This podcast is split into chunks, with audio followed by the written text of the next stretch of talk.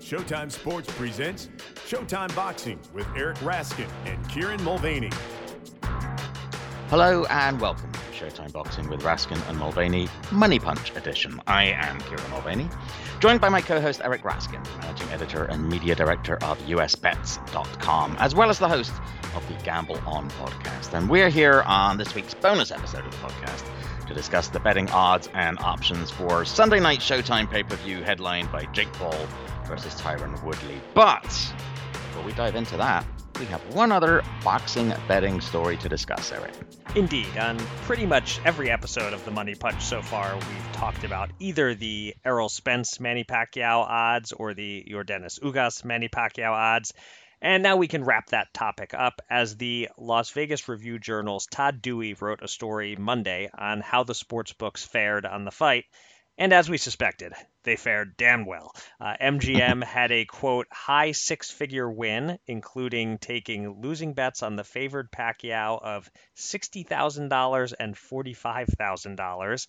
Uh, all the other sportsbooks in Vegas did similarly, and Circa sportsbook operations manager Jeff Benson noted that more people bet Pacquiao and his odds went up after the weigh-in when there was speculation about Ugas dealing with some sort of biceps injury.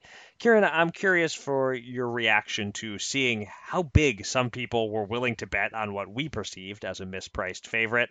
And are you surprised at all that there didn't appear to be a significant late rush of quote-unquote sharp bets on Ugas? I guess part of me is a little surprised that there wasn't Um, some sort of correction with the sharps. I would have been more surprised had, you know, a few weeks ago we were we were talking about the likely pattern of, of betting and, and how things would change in fight week if it was Pacquiao and Spence. I, I would have been more surprised if there hadn't been whatever the odds would have ended up being in fight week if there hadn't been uh, more of a rush on the part of the sh- sharps if Spence were still involved. I'm yeah. guessing that really this is just due partly to the extreme popularity and name recognition of Pacquiao and the lack thereof for Ugas, and also the fact that, as you said, I think last time out, Pacquiao's fans really like laying money on him. Um, so it's possible that the sharps were coming in, but were just being overwhelmed by the volume of Pacquiao bettors uh, up till the end. I have no idea if those Twitter rumors about Ugas's uh, left biceps had any effect or not. Um, if they did, let that be a lesson to you people to stop following silly Twitter rumors. We've told you this before. Start listening. Um, but I don't know. I just think it's interesting in more general terms to follow the path that our conversations have taken about odds for Pacquiao Spence and then Pacquiao Ugas. They all basically involved surprise at Pacquiao being an insufficient underdog against Spence or too wide a favorite against Ugas, and have ended with our total lack of surprise at uh, the fact that a lot of bettors lost a lot of money.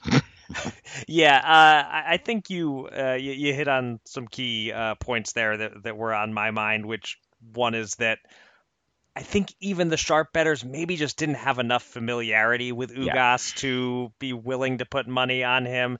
And then uh, the biceps thing, I kind of fell for it a little bit. Now, fortunately for me, I had already put my bets in on Ugas prior to all of that.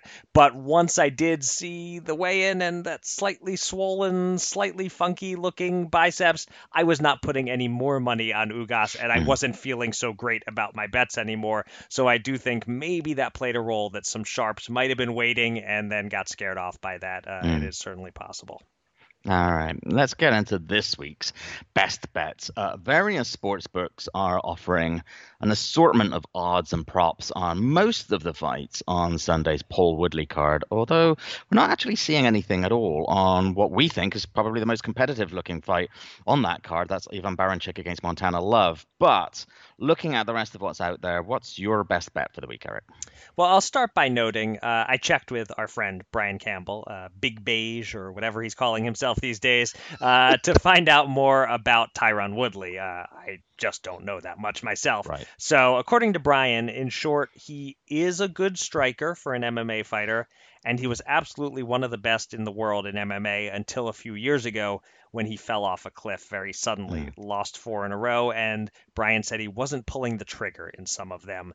Uh, Brian said Woodley can win the fight, but Paul is bigger and probably has better pure boxing skills. In essence, what he said lined up with the odds and left me feeling that there isn't really any value on Paul at about minus two hundred or on Woodley at about plus one sixty-five. If I had to bet either side, I might lean Paul, but I don't feel nearly good enough about mm. it to make it my best bet. And, and same with the props. I looked at them carefully, and given my loose grasp on how good either of these guys truly is at boxing, I just didn't see anything that jumped out as a great bet. So for my best bet, I turned to the co-feature, a fight we discussed on the Monday pod, Amanda Serrano versus Yamaleth Mercado. I picked Serrano K O seven when we made our predictions. You picked Serrano K O eight. FanDuel Sportsbook has Serrano by K O, T K O, or D Q at a very attractive minus one fifty. So if I think more than sixty percent of the time this fight ends with her stopping Mercado, then that number has value. And I do believe that's the case. I'm about seventy to seventy-five percent confident this is going to be a Serrano stoppage win. Uh, so that's my best bet, you know, risking a pizza and a half to win one free pizza. Um, but then I do have another fun option. This can be a bet on top of my best bet or, you know, just pick one or the other. But the band of rounds that covers both of our predictions, a K O in either round seven or eight for Serrano, pays plus seven hundred. That's that's fun and a fair price, I think. So uh, mm. those are my thoughts and my best bet. Uh, what are you thinking? And uh, at least theoretically, what are you betting? Mm, I think had you not picked it, that uh, I love that prop bet, actually. I think plus yeah. seven hundred are pretty good odds for that. Um, uh, I think, you know, it's interesting. I, I think if Baranchik Love odds had been posted, I would have been looking to see what they were, because I suspect, for name recognition reasons alone, that Love would be the underdog, even though we both picked him to win. I think we've talked about this in the past where, you know, sometimes on these undercard fights, if maybe one fighter doesn't have very much uh, name recognition at all, then the odds can at least seem to us, at least, to be quite wide. Mm-hmm. But it would depend on how wide he'd be. I, I think if he were much less than, say, a plus three hundred dog, I, I might stay away, because I, even though we picked Love, I think that's a very close and unpredictable fight. Um, but anyway, it's all moot because we couldn't find any odds there. Right. Um, and I s- stayed away from um, uh, from the Serrano fight because you d- indicated to me that that's where you were going to find your best bet. So I did sniff around that main event. Uh, there's not a lot there to like, um, but there were a couple of props that I might be interested in. Okay. Jake Paul to win in rounds three to four is about plus thirty-three at a couple of books, which will give you a little bit more than a Paul win in rounds one to two. But I also think it's much likely than than him winning later. You can get plus six hundred on him winning like five or rounds five or six, or plus twelve hundred on rounds seven to eight. I don't see it lasting that long. Um, so I looked at that, but because this is a fight I'm not taking tremendously seriously, I'm going to go with a bet that I'm not taking tremendously seriously. It's actually quite a fun little prop. Uh, it's plus three forty on both guys getting knocked down. Yeah, I saw that um, one. Once you started saying you were looking at something fun, I, I kind of thought maybe that's where you were going, yeah. Yeah, and I think if I were being serious about it, I might want that to be a little bit higher before I put money on it, but I could can actually see it happening. You know, as you talked about, you know, Woodley is a guy who, at least once upon a time, um, was a really good striker in M M A, at least. Um, and Paul, he's working hard on his craft, but he is still, he's a guy with no amateur boxing experience who has yet to face a serious opponent in the boxing ring.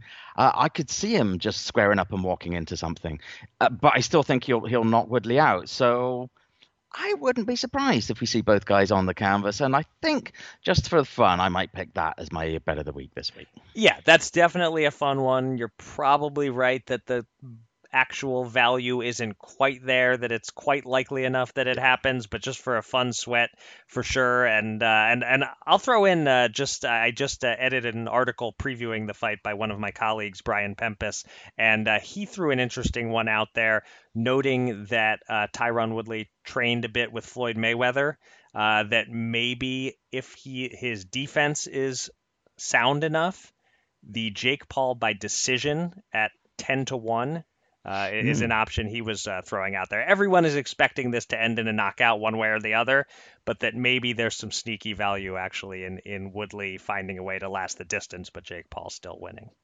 Interesting, interesting. And I think we'd probably find out a lot more about Jake Paul if that were to happen and if it were all to end in a, in a round or two. Yeah. Um, but that's perhaps a conversation for our Monday podcast. Uh, for now, that will do it for this Money Punch edition of Showtime Boxing with Raskin and Mulvaney. We will be back with that uh, Monday morning full-length episode featuring our late-night post-fight analysis of the Paul Woodley card. Well, later night for those of us on the East Coast, I guess. Uh, until then, thank you for listening. Be safe, be kind, and be well.